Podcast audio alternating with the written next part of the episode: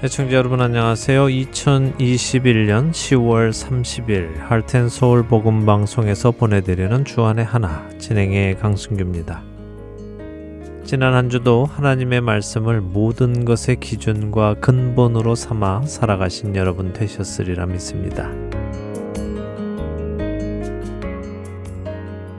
먼저 기쁜 소식 여러분들께 나누고 시작하겠습니다. 지난 구월 십일일 방송에 여러분들께 나누었던 소식 중에 이곳 하트앤소울 복음방송 주변의 위험한 상황과 그 상황으로 인해 펜스 작업을 하기로 결정했다는 소식이 있었죠.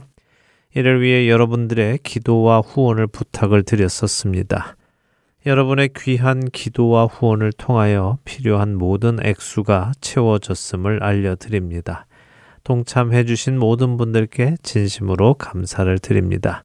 이제 펜스를 위한 후원금 모금을 마치도록 하겠습니다. 더 이상 보내지 마실 것을 부탁을 드립니다. 진행되고 있는 공사 이제 앞으로 잘 마무리되도록, 그리고 할텐서울 복음 선교회 사역이 안전한 가운데서 계속해서 이루어지도록 기도를 부탁을 드립니다. 또한 이 지역에 있는 노숙자들에게도 예수 그리스도의 생명이 전해질 수 있도록 기도를 부탁을 드립니다. 다시 한번 동참해 주신 모든 분들께 감사의 말씀 드리며 하나님의 은혜가 여러분 모두에게 있으시기를 기도드립니다. 첫 찬양 들으신 후에 말씀 나누겠습니다.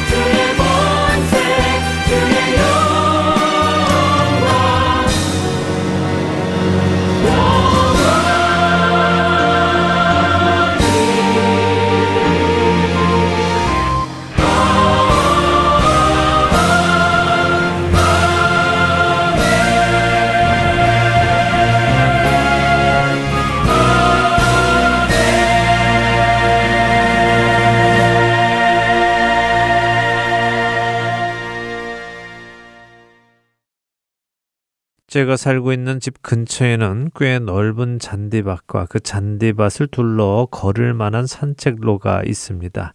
중간에는 아이들 놀이터도 있고요. 밤 아홉 시가 되면 저는 저희 집 개를 데리고 산책을 나가는데요. 근데 이 산책길에는 가로등이 몇 개 없습니다. 그래서 아주 어둡습니다. 특히 산책로 중간에 넓은 잔디밭에는 아무런 불빛도 없기에 아무것도 보이지 않지요.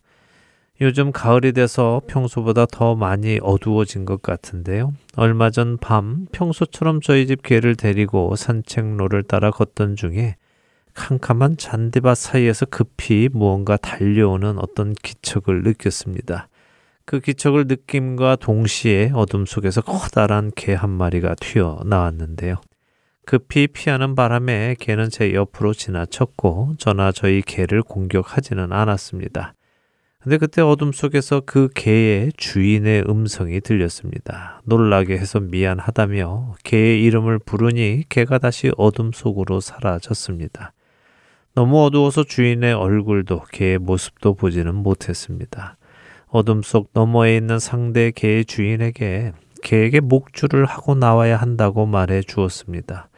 상대방은 어두워서 네가 거기 있는지 몰랐다고 답을 했습니다. 올바른 답은 아니었지요? 저는 제가 있던 없던 개를 집 밖으로 데리고 나오려면 목줄을 하고 주인의 손이 그것을 꼭 붙들고 있어야 한다고 다시 말해 주었습니다. 그렇지 않으면 지금처럼 위험한 상황이 벌어질 수 있으니 말입니다. 상대방 개 주인은 아무 대꾸도 없었습니다. 그냥 어둠 속으로 사라져 버렸지요. 컴컴한 어둠 속에서 큰 개가 갑자기 튀어나올 때 저는 정말 깜짝 놀랐습니다. 놀란 가슴이 쉽게 진정되지 않았지요. 그래서 다음 날부터 저는 손전등을 가지고 산책을 나가기 시작했습니다. 그리고는 잔디밭과 산책로를 비추며 산책을 합니다. 마음이 한결 편안하고 안심이 되었습니다.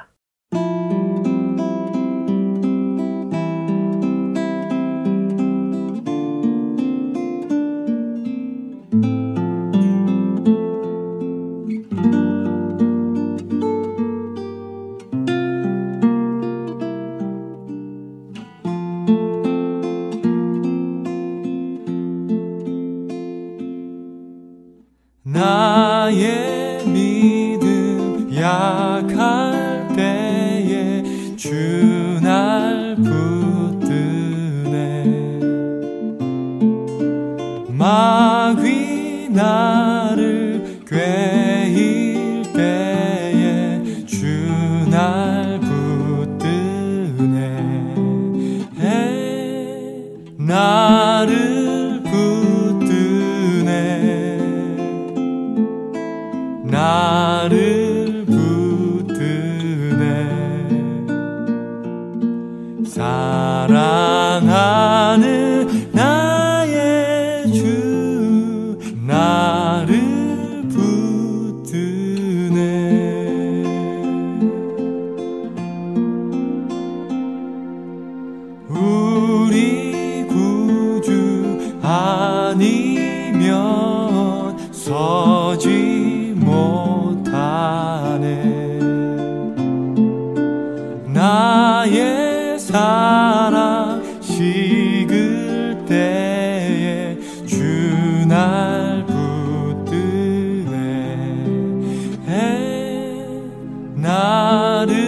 붙드네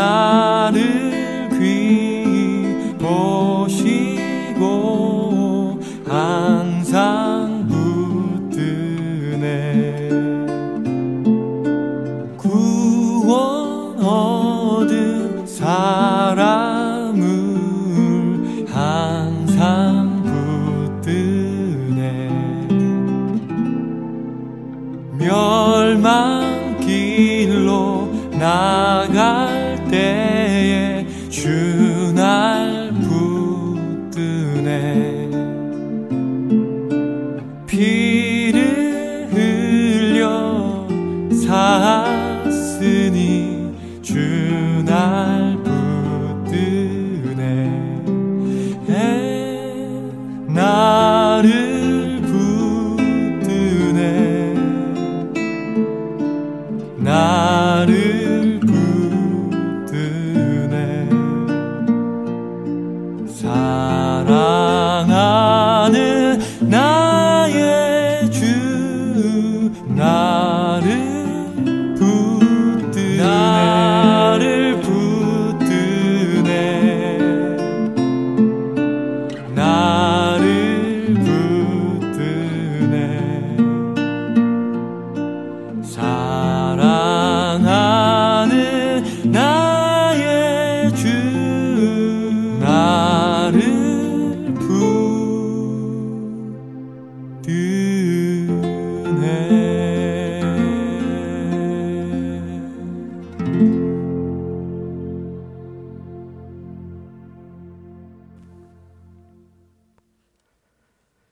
어두운 밤길을 걸을 때 우리는 두려움을 느낍니다. 어두운 어떤 장소에 들어갈 때도 두려움을 느끼지요. 어둠은 우리로 두렵게 만듭니다. 근데 어둠이 우리를 두렵게 하는 이유는 무엇일까요? 그렇습니다. 보이지 않기 때문이죠. 보이지 않기 때문에 두려운 것입니다. 무엇이 내 앞에 있는지 모르니 말입니다. 어두워 보이지 않아 두려워하던 그 장소에 불을 비춰보면 어떻게 됩니까? 모든 것이 다 보이면 어떻습니까? 언제 그랬냐는 듯 우리의 두려움은 사라져 없어집니다. 근데 동시에 어두움을 좋아하는 사람들도 있습니다. 도둑들은 어두움을 좋아하지요. 또 나쁜 일을 하는 사람들은 어두움을 좋아합니다. 왜 그들이 어두움을 좋아할까요? 역시 마찬가지 이유입니다. 보이지 않기 때문이지요. 보이지 않기에 자신들이 행하는 나쁜 일을 마음 편하게 할 수 있는 것입니다. 악을 행하는 자마다 빛을 미워하여 빛으로 오지 아니하나니 이는 그 행위가 드러날까 하며 진리를 따르는 자는 빛으로 오나니 이는 그 행위가 하나님 안에서 행한 것임을 나타내려 함이라 하시니라. 요한복음 삼 장 이십 절과 이십일 절에서 예수님께서 하신 말씀입니다. 여러분은 어떠십니까? 빛으로 나와 빛 안에 거하는 삶을 사십니까? 아니면 여러분이 하는 일을 숨겨줄 수 있는 어둠 속에 있는 삶을 사십니까? 혹시 빛과 어둠을 오가며 살고 계시지는 않으십니까? 빛이 필요할 때는 빛으로, 어둠이 필요할 때는 어둠으로 들어가서 사는 삶 말입니다. 사실 우리 대부분이 그런 삶을 살고 있지 않을까요? 분명 어두움이 무섭고 두려워서 빛으로 나와서 살아가지만 동시에 옳지 않은 것을 알면서도 부끄러운 일인지 알면서도 하지 말아야 하는 일인 줄 알면서도 필요해서 혹은 내 육신이 원해서 어둠 속으로 다시 들어가는 일을 반복하는 삶 말입니다.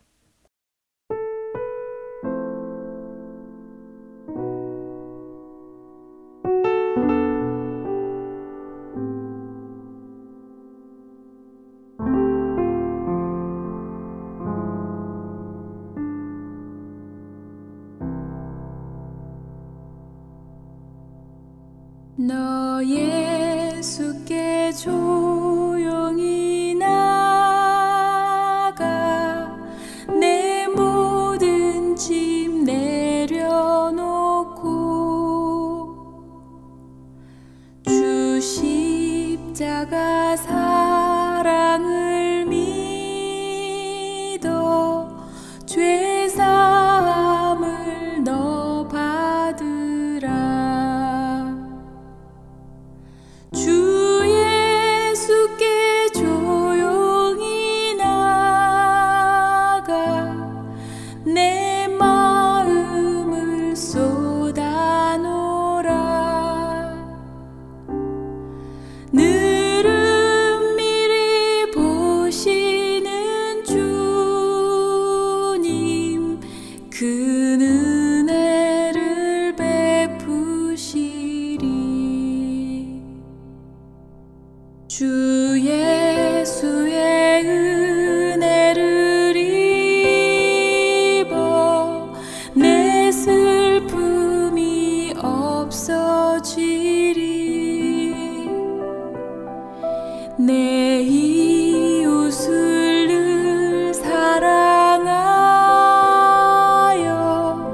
너 받은 것 거저 주라. 주 예수께 조용히 나가 내 마음을 쏟아놓으라. 늘은 미리 보시는 주님 그 은혜를 베푸시리.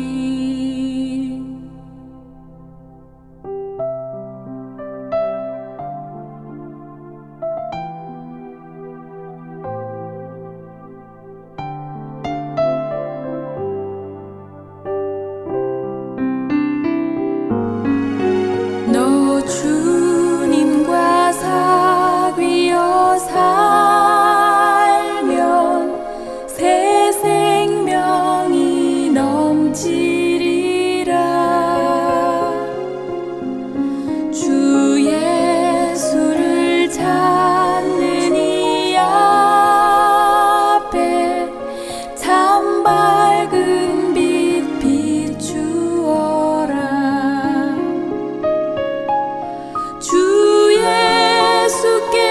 조용히 나가 내 마음을 쏟아놓으라. 늘은 미리 보시는 주님 그 은혜를 베푸시리. 그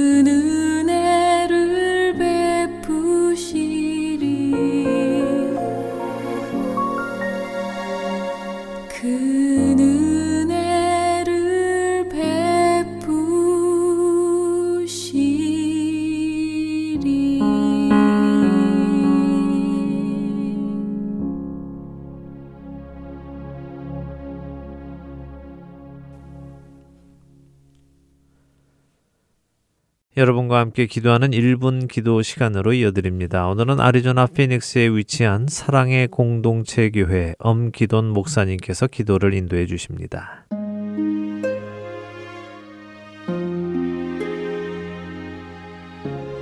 하트앤서울 복음방송 일 분 기도 시간입니다.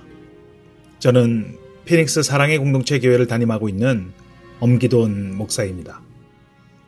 오늘의 기도는 기도하고 싶은데 기도가 시작되지 않는 분들을 위해서 기도하기를 원합니다. 우리는 기도의 중요성을 잘 알고 있습니다. 기도는 신앙생활의 기본이고 가장 중요한 부분입니다. 기도를 통해서 영적인 생활이 이루어져 간다는 것을 잘 알고 있습니다. 그러나 현재 우리는 기도 생활을 어떻게 하고 있습니까? 우리 중 어떤 분들은 기도 생활의 회복이 필요할지도 모릅니다. 그런 분들의 지난 날을 생각해 볼까요? 한때는 기도가 즐거웠을 것입니다. 기도하면 응답해 주시는 하나님께 매일매일 감사의 기도를 드렸을 것입니다. 그런데 어느샌가 기도의 감격을 잃어버렸습니다. 옥토와 같았던 내 마음은 빗물이 스며들어갈 수 없는 딱딱한 땅이 되어버렸습니다.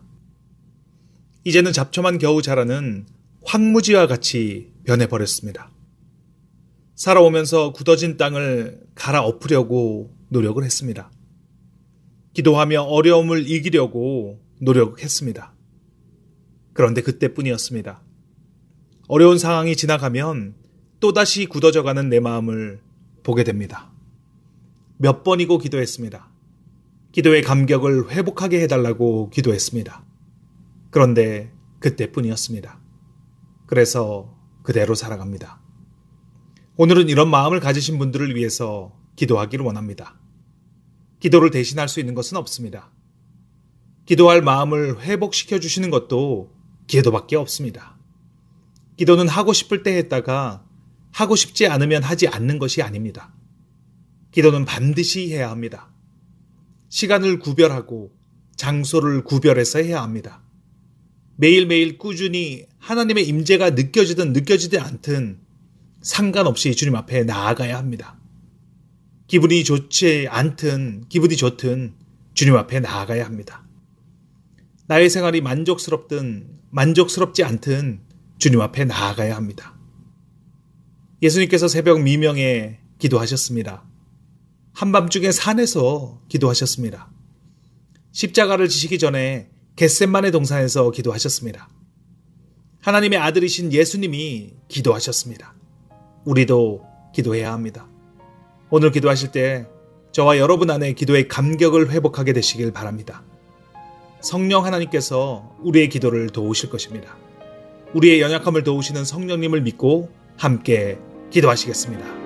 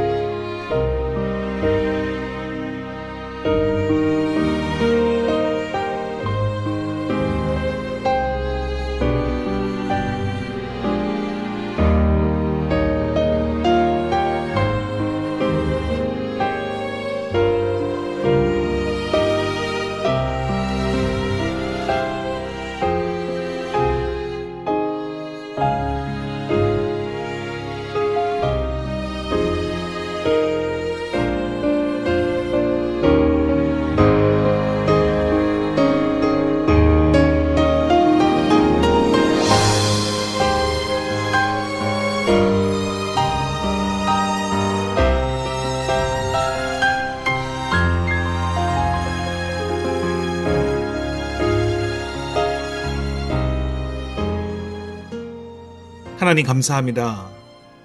기도의 감격을 회복해 하시니 감사합니다. 기도를 해야 하는 것을 알았지만 실천하지 못하고 살았습니다. 그런데 오늘 이렇게 기도를 회복해 주시니 감사합니다. 시간과 장소를 구별하게 하시니 감사합니다. 하나님께 기도할 때 응답해 주시는 하나님을 만나게 하옵소서. 그 하나님을 통해서 믿음이 자라나게 하시니 감사합니다. 기도를 통해서 주신 기쁨을 누리게 하시고 하늘을 꿈꾸는 우리가 되게 하여 주시옵소서. 승리하게 하옵소서. 감사드리며 예수님의 이름으로 기도합니다. 아멘.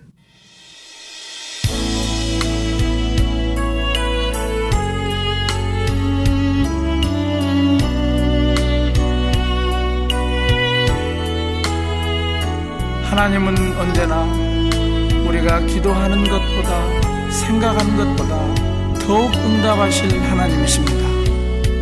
그 하나님 안에서 우리는 모든 것을 할 수 있습니다.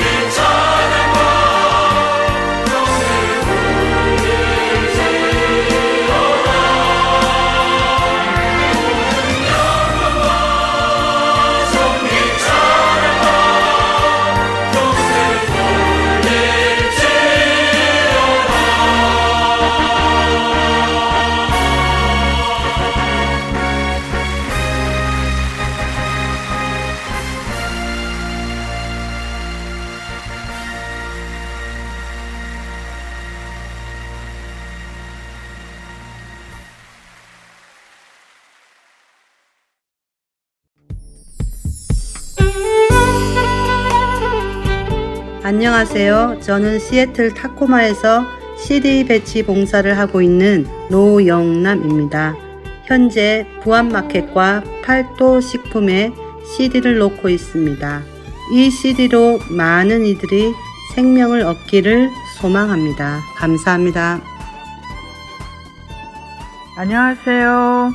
저는 필라델피아 H마트에 씨디를 놓고 관리하고 있는 봉사자 김경애입니다. 복음으로 많은 이들이 구원받기를 소원합니다.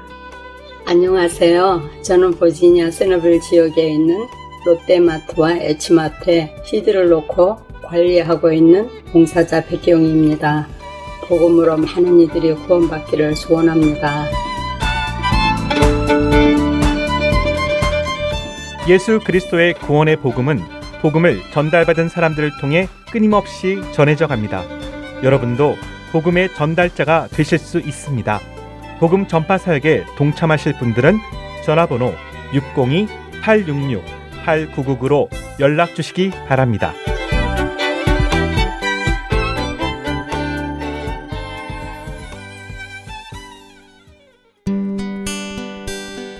기쁜 소식 사랑으로 땅끝까지 전하는 할텐서울.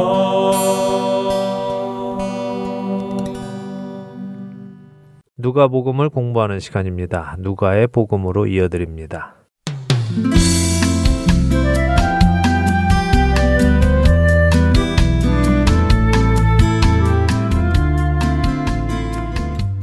시청자 여러분 안녕하세요. 누가가 쓴 복음서를 통해 예수님을 알아가는 누가의 복음, 진행의 함혜진입니다. 네, 여러분 안녕하세요. 강승규입니다. 네, 지난 시간에는 누가복음 팔 장에 기록된 씨 뿌리는 자의 비유를 살펴보았습니다. 네.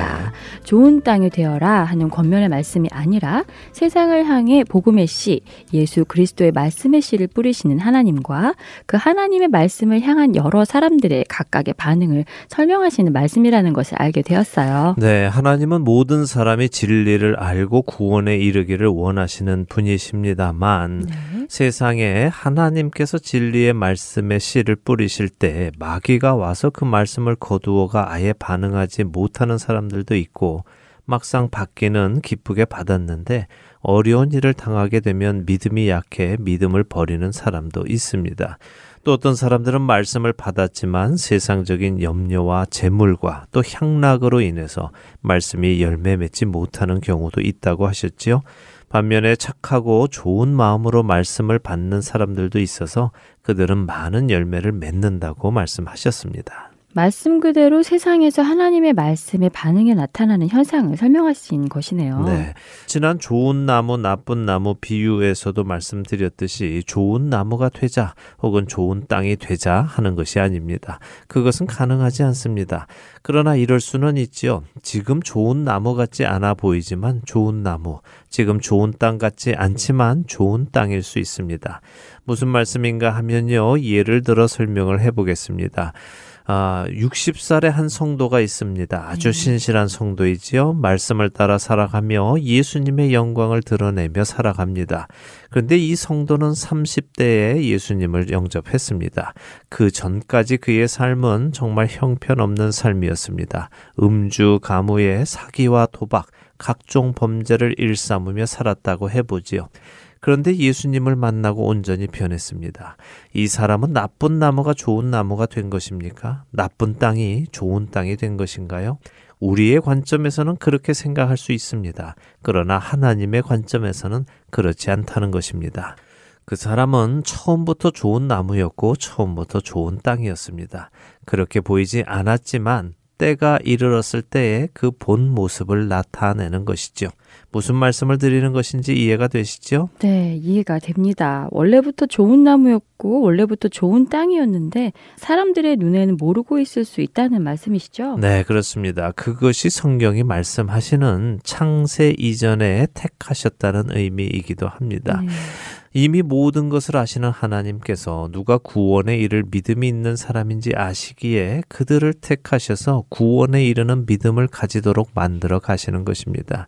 중요한 것은 우리가 좋은 나무가 되는 것도 아니고 좋은 땅이 되는 것도 아니라 하나님께서 좋은 나무를 좋은 열매 맺는 좋은 나무답게 되도록 가지를 치시고 물을 주시고 키워 가시는 것이며, 좋은 땅이 좋은 땅답게 되도록 땅도 뒤집으시고 자갈도 치우시고 잡초도 뽑으시며 개간하신다는 것입니다. 그래서 구원은 하나님의 은혜인 것이지 우리의 의가 아닌 것입니다. 그렇게 말씀해 주시니까 잘 이해가 되네요. 우리가 스스로 가지를 치고 물을 주고 자갈을 치우고 잡초를 뽑는 것이 아니라 하나님께서 그렇게 만들어 가신다는 말씀이 이해가 됩니다. 네, 우리에게 믿음을 주시고 구원을 이루어 가시는 분은 하나님 아버지이십니다. 이 사실을 꼭 기억하시고 우리 자신을 그분의 손에 맡기시는 우리 모두 되기 바랍니다. 자, 누가복음 예수님의 공생애가 시작되며 예수님은 계속해서 좋은 나무와 나쁜 나무의 차이를 보여주시고 좋은 땅과 나쁜 땅을 보여주셨습니다. 누가 하나님의 백성이며 누가 하나님의 백성이 아닌지를 보여주신 것이죠. 자, 그리고 오늘 함께 볼 말씀에서 그 기준을 판단하는 명확한 근거를 말씀해 주시는데요. 함께 읽어볼까요? 누가복음 팔 장 십구 절에서 이십일 절 세 절을 읽어보죠. 네, 누가복음 팔 장 십구 절부터 읽습니다. 예수의 어머니와 그 동생들이 왔으나 무리로 인하여 가까이 하지 못하니 어떤 이가 알리되 당신의 어머니와 동생들이 당신을 보려고 밖에서 있나이다. 예수께서 대답하여 이르시되 내 어머니와 내 동생들은 곧 하나님의 말씀을 듣고 행하는 이 사람들이라 하시니라. 네, 자, 예수님께서 말씀을 전하고 계신 장소에 예수님의 어머니와 예수님의 동생들이 찾아왔습니다. 네. 그런데 사람들이 너무 많아서 예수님께로 가까이 갈 수 없습니다. 그러니까 우리 아들을 좀 만나러 왔습니다. 우리 형님 좀 불러주세요 하고 네. 식구들이 부탁을 했겠지요. 네. 그래서 어떤 사람이 그렇게 전합니다. 예수님, 어머니와 동생분들이 밖에 오셔서 찾고 계십니다 하고요. 그러자 예수님께서 놀라운 말씀을 하시죠. 그러게요. 지금껏 이 말씀을 읽을 때는 예수님이 좀 너무하시다. 어떻게 어머니와 동생들을 모르는 척 하시나 하는 생각을 했었는데 네.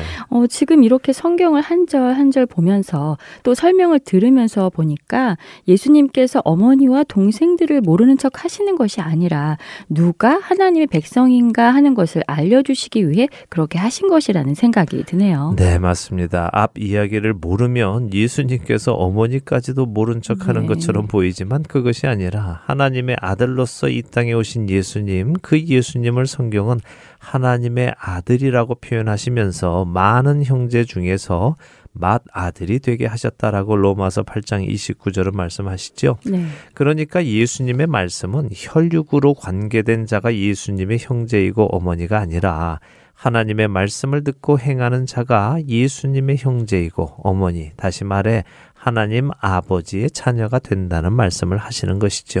자, 이 말씀은 누구에게 걸림돌이 될까요? 걸림돌이요? 글쎄요, 이 말씀이 누군가에게는 걸림돌이 될 수도 있나요? 혹시 바리새인들일까요? 그렇습니다. 바리새인들에게는 예수님의 이 말씀이 걸림돌이 됩니다. 왜 그렇습니까? 바리새인들은 자신들이 아브라함의 자손이기에 자신들은 하나님의 백성이라고 믿는다고 전에도 말씀드렸죠. 그렇군요. 그들은 육신의 혈통으로 하나님의 백성이라고 믿고 있는데 예수님께서 혈통이 아니라 하나님의 말씀을 듣고 행하는 자가 하나님의 백성이라고 말씀하시니 걸림돌이 되겠네요. 그렇죠. 이와 함께 이 말씀을 들은 사람들에게는 새로운 개념이 정립되었을 것입니다. 아, 우리가 아브라함의 자손이라고 해서 하나님의 백성은 아니구나. 하나님 아버지의 말씀을 듣고 행해야 하나님의 백성이구나 했겠죠. 사실 그들도 자신들의 과거를 뒤돌아보면 이 말씀이 너무 당연한 것을 깨닫게 될 것입니다. 북이스라엘도 분명 아브라함의 자손들이었지만 그들이 하나님의 말씀을 듣지 않고 우상을 숭배하고 하나님을 떠났기에 모두 멸망당하지 않았습니까?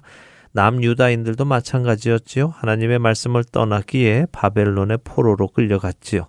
조금만 생각해보면 그들도 예수님의 이 말씀이 진리인 것을 알 수 있지만 그들의 영적인 눈이 가리워져 볼 수 없고 영적인 귀가 막혀서 들을 수 없는 것이죠. 그래서 예수님은 들을 귀 있는 자는 들으라 라고 자주 말씀하시는 것입니다. 네, 우리도 영적인 귀가 열려 예수님의 진리의 말씀이 들려지기를 소원합니다. 아멘. 자, 이제 다음 구절을 또 보도록 하지요. 누가복음 팔 장 이십이 절부터 이십오 절 읽고 이야기 나누도록 하겠습니다. 네, 이십이 절부터 읽습니다.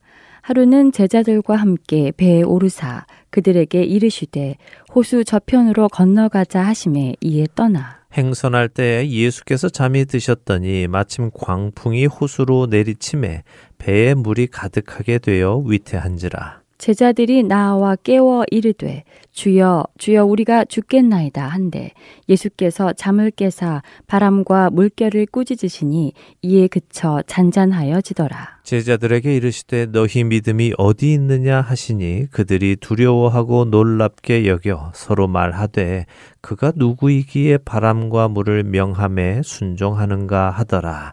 자, 다시 지금까지 누가복음을 정리해 보지요. 누가복음 육 장에서 예수님은 비로소 많은 무리와 제자들 사이에서 열두 명의 사도를 세우셨습니다. 우리는 흔히 예수님의 제자는 열두 명만 있는 것으로 생각하지만 성경에는 예수님의 제자들이 많았음을 기록하고 계시죠. 그 많은 제자들 중에 열두 명을 택하셔서 사도라고 칭하셨다고 누가복음 육 장 십삼 절은 기록하십니다. 이렇게 열두 사도를 택하시고 나서는 예수님께서는 누가복음의 평지수훈, 곧 가르침을 주시죠. 네. 이 가르침을 주신 후에 말씀을 듣고 행해야 함을 강조하십니다. 너희는 나를 불러 주여 주여 하면서도 어찌하여 내가 말하는 것을 행하지 않느냐 하며 말씀을 듣고 행함이 곧 예수님을 주로 부르는 자들의 마땅한 증거라고 설명해 주셨죠. 그렇습니다. 듣고 행하는 자는 반석 위에 집을 지은 사람이고 듣고 행하지 아니하는 자는 주추 없이 흙 위에 집을 지은 사람이라고 비유로 설명해 주셨습니다. 네. 그리고 칠 장에 와서는 이렇게 예수님의 말씀을 듣고도 행하지 않는 이스라엘 사람들과는 반대로 로마의 백부장은 예수님이 누구신지 믿고 있음을 보여주셨지요. 예수님이 하나님이심을 그는 믿고 있었습니다. 그랬죠. 예수님께 세상의 모든 만물, 심지어 병까지도 순종한다는 것을 믿고 있었죠. 네, 이방인이 이렇게 먼저 예수님이 누구신지 알아봤습니다. 네. 그 후에 예수님은 나인성 과부의 아들을 살리신 이며 이스라엘 백성들 앞에 예수님께 모든 만물이 순종하는 것, 심지어 사망까지도 순종함을 보여주셨습니다. 네.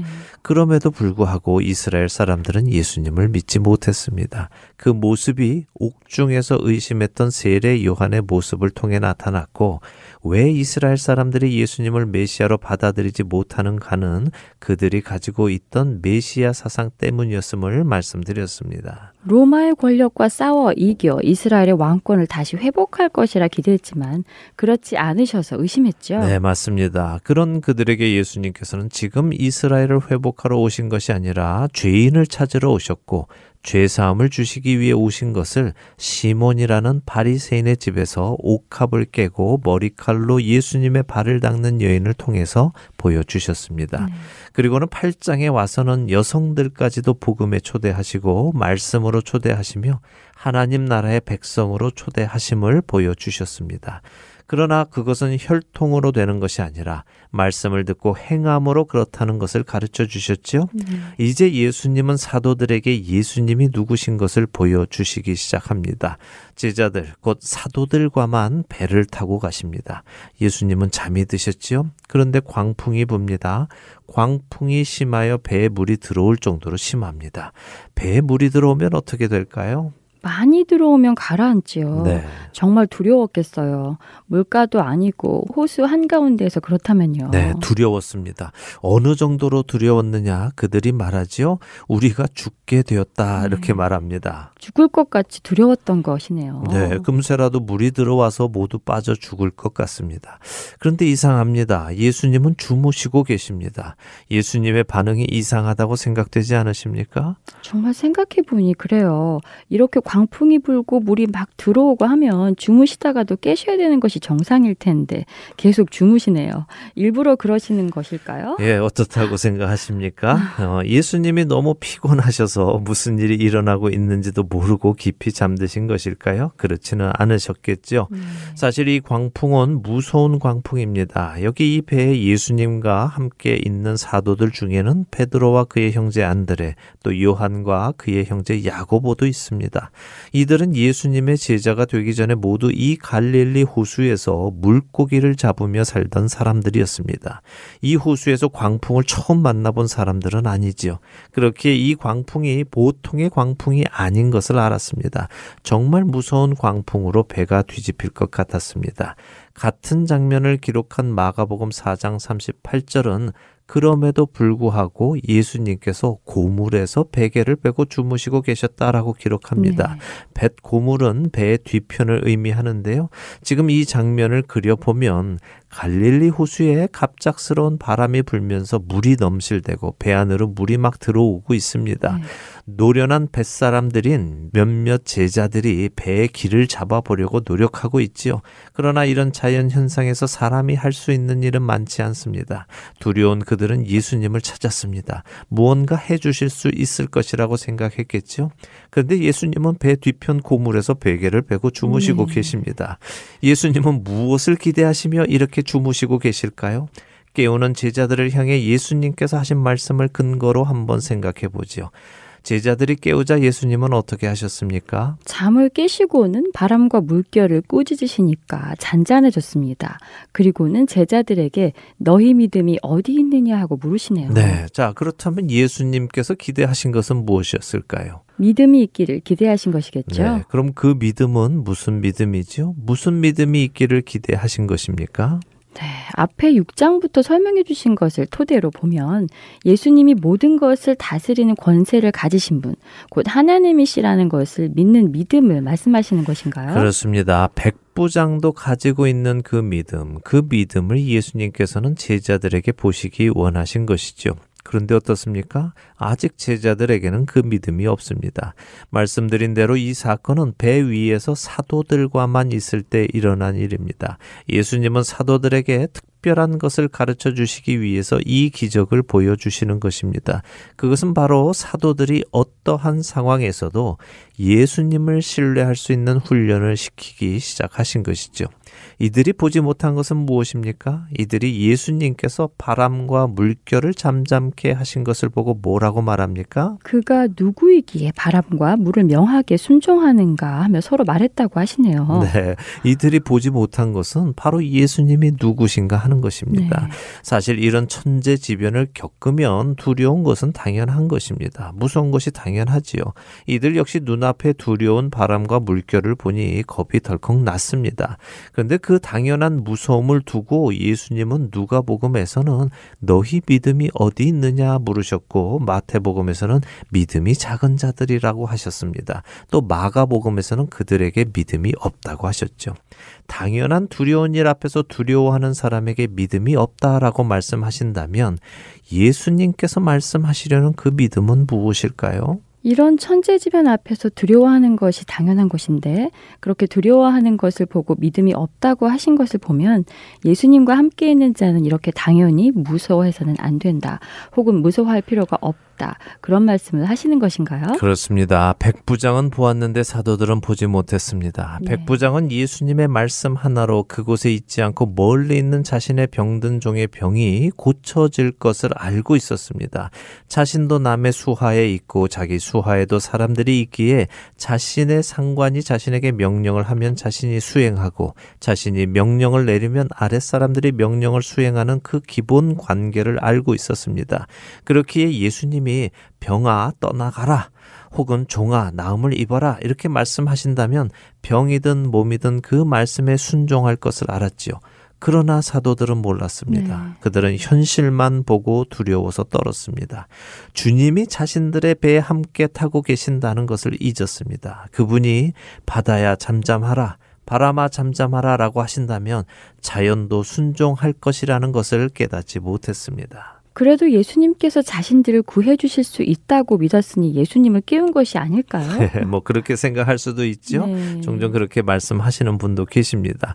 예수님이 그래도 자신들을 구해 주실 수 있다고 믿고 있으니 예수님을 깨운 것 아니냐. 네. 그만큼이라도 믿음이 있지 않았느냐. 어쩌면 그런 믿음이라도 있었기에 마태복음에서는 믿음이 적은 자들아 라고 하셨는지도 모르겠습니다. 네. 믿음이 있기는 있는데 적은 것이었겠죠. 하지만 누가복음이나 그러나 마가복음은 믿음이 없다라고 하십니다.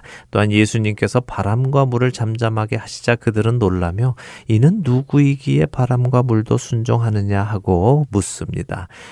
만일 그들이 예수님이 그렇게 할 수 있는 분이라고 믿고 있었다면 그렇게 말하며 놀라지 않았겠지요. 어쩌면 이들은 머리로는 예수님이 메시아다, 하나님의 아들이다 하는 믿음이 있었는지도 모릅니다. 그러나 막상 어려움이 닥쳤을 때 그 믿음에 의해 행동하지는 못한 것입니다. 예수님은 아직 믿음의 초보 단계에 있는 사도들을 가르치고 계시다는 것을 잘 아시기 바랍니다. 네. 훈련시켜 가시는 것이죠. 예수님이 누구신지 경험하게 하시는 것입니다. 우리의 삶도 마찬가지입니다.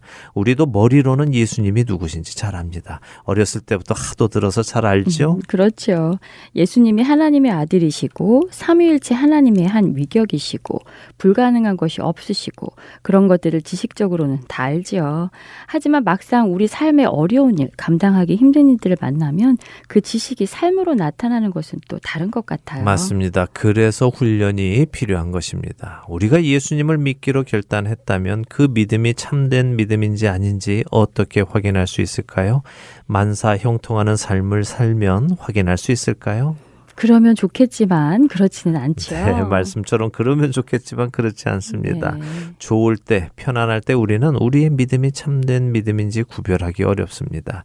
참된 믿음은 어려움 속에서, 고통 속에서, 시험 속에서 나타납니다.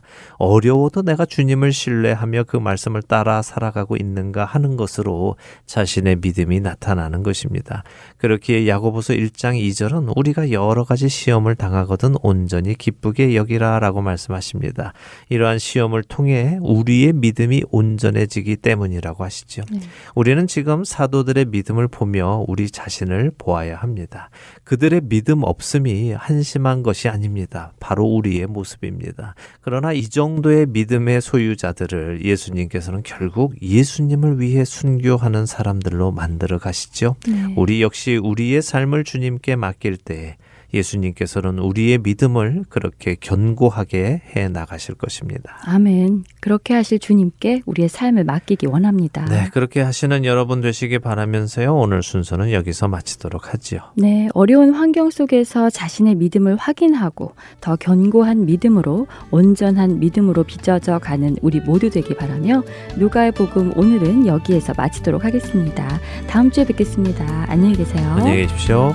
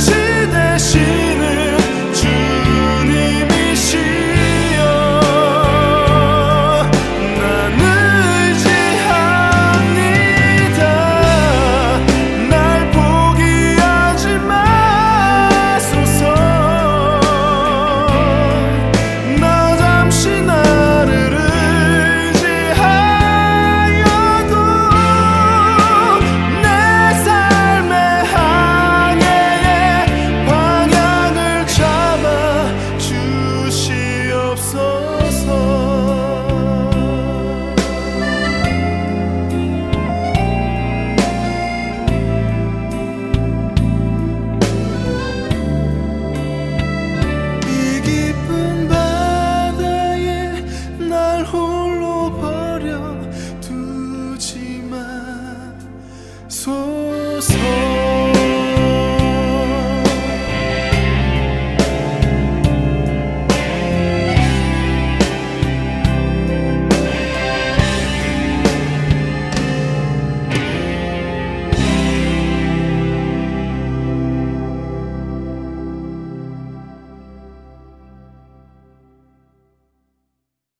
예수님께서는 요한복음 삼 장 십구 절과 이십 절에 이렇게 말씀하십니다. 그 정죄는 이것이니 곧 빛이 세상에 왔으되 사람들이 자기 행위가 악하므로 빛보다 어둠을 더 사랑한 것이니라. 악을 행하는 자마다 빛을 미워하여 빛으로 오지 아니하나니 이는 그 행위가 드러날까 함이요. 어두움은 두 가지 측면을 다 가지고 있습니다. 두려우면서도 우리의 부끄러움을 가려주는 두 가지 측면을 다 가지고 있죠. 그렇기에 우리가 떠나지 못하는 것입니다. 만일 어두움이 주는 것이 두려움뿐이라면 두려움 안에 남아 있을 사람은 없습니다. 문제는 어둠이 두려움만 주는 것이 아니라 나의 부끄러운 모습도 가려주는 일을 한다는 것입니다. 그래서 사람들은 어두움을 두려워하고 싫어하면서도 동시에 그 어둠을 좋아하고 사랑하여 그 안에 머물려 한다는 것입니다. 참으로 아이러니한 일입니다. 그러나 우리는 결정해야 합니다. 어둠이 두렵고 싫으면 빛으로 나와야 합니다. 그리고 빛 안에 거해야 합니다. 필요할 때는 다시 어둠으로 들어가서 나의 부끄러운 일들을 해서는 안 됩니다. 어둠으로 다시 들어가야 할 그 일을 해서는 안 되는 것입니다. 너희가 음란과 정욕과 술취함과 방탕과 향락과 무법한 우상 숭배를 하여 이방인의 뜻을 따라 행한 것은 지나간 때로 족하도다. 베드로전서 사 장 삼 절의 말씀입니다. 너희가 전에는 어둠이더니 이제는 주 안에서 빛이라. 빛의 자녀들처럼 행하라. 빛의 열매는 모든 착함과 의로움과 진실함에 있느니라. 주를 기쁘시게 할 것이 무엇인가 시험하여 보라. 너희는 열매 없는 어둠의 일에 참여하지 말고 도리어 책망하라. 그들이 은밀히 행하는 것들은 말하기도 부끄러운 것들이라. 에베소서 오 장 팔 절에서 십이 절의 말씀입니다. 우리가 예수 그리스도 안에서 복음을 받아들이고 하나님의 자녀, 곧 빛의 자녀가 되었다면 더 이상 어둠의 일에 참여해서는 안 된다고 하십니다. 그것들은 지나간 때에 한 것으로 족하다고 성경은 말씀하십니다. 빛의 자녀가 되었다는 것은 더 이상 어둠의 자녀가 아니라는 말씀입니다. 그렇기에 빛의 자녀들처럼 행해야 한다고 성경은 우리에게 말씀하십니다. 사랑하는 할텐서울 복음방송의 애청자 여러분, 어둠을 두려워하시면서도 여전히 어둠 속에 거해야만 하는 이유를 가지고 계십니까? 만일 그러시다면 이제는 그 이유를 내려놓으시기 바랍니다. 여러분이 어둠에 거해야만 하는 그 이유가 여러분의 영혼을 갉아먹어도 될 만큼 중요한 일입니까? 여러분이 빛으로부터 멀어지고 더욱더 깊은 어둠 속으로 들어가도 되는 만큼 소중한 것인지요? 여러분이 세상을 다 얻는다 해도 여러분의 영혼을 잃는다면 여러분이 얻은 그 세상이 무슨 유익을 여러분께 주겠습니까? 지혜롭게 생각하시기 바랍니다. 예수님은 요한복음 팔 장 십이 절에서 이렇게 말씀하십니다. 예수께서 또 말씀하여 이르시되 나는 세상의 빛이니 나를 따르는 자는 어둠에 다니지 아니하고 생명의 빛을 얻으리라. 여러분은 예수님을 따르는 그리스도인이십니까? 구원에 이르는 성도이신지요? 그렇다면 어둠에 다니지 마시고 빛이신 예수님 앞에 나와 그분과 동행하시기 바랍니다. 여러분께 생명의 빛을 주시겠다고 예수님께서 약속하십니다. 내일 시월 삼십일 일은 온 세상이 어두운 일에 참여하는 할로윈 데이입니다. 자신들의 얼굴을 가리고 어두움 속에서 자신들이 원하는 것들을 얻으러 다닙니다. 그러나 내일 시월 삼십일 일은 어둠 속에 있던 중세 교회에서 생명의 빛으로 나온 종교개혁일이기도 합니다. 어둠 속에서 빛으로 나온 귀한 날입니다. 여러분과 저의 영혼 안에도 다시 한번 개혁이 일어날 수 있기를 바랍니다. 어둠의 진실을 마주하시기 바랍니다.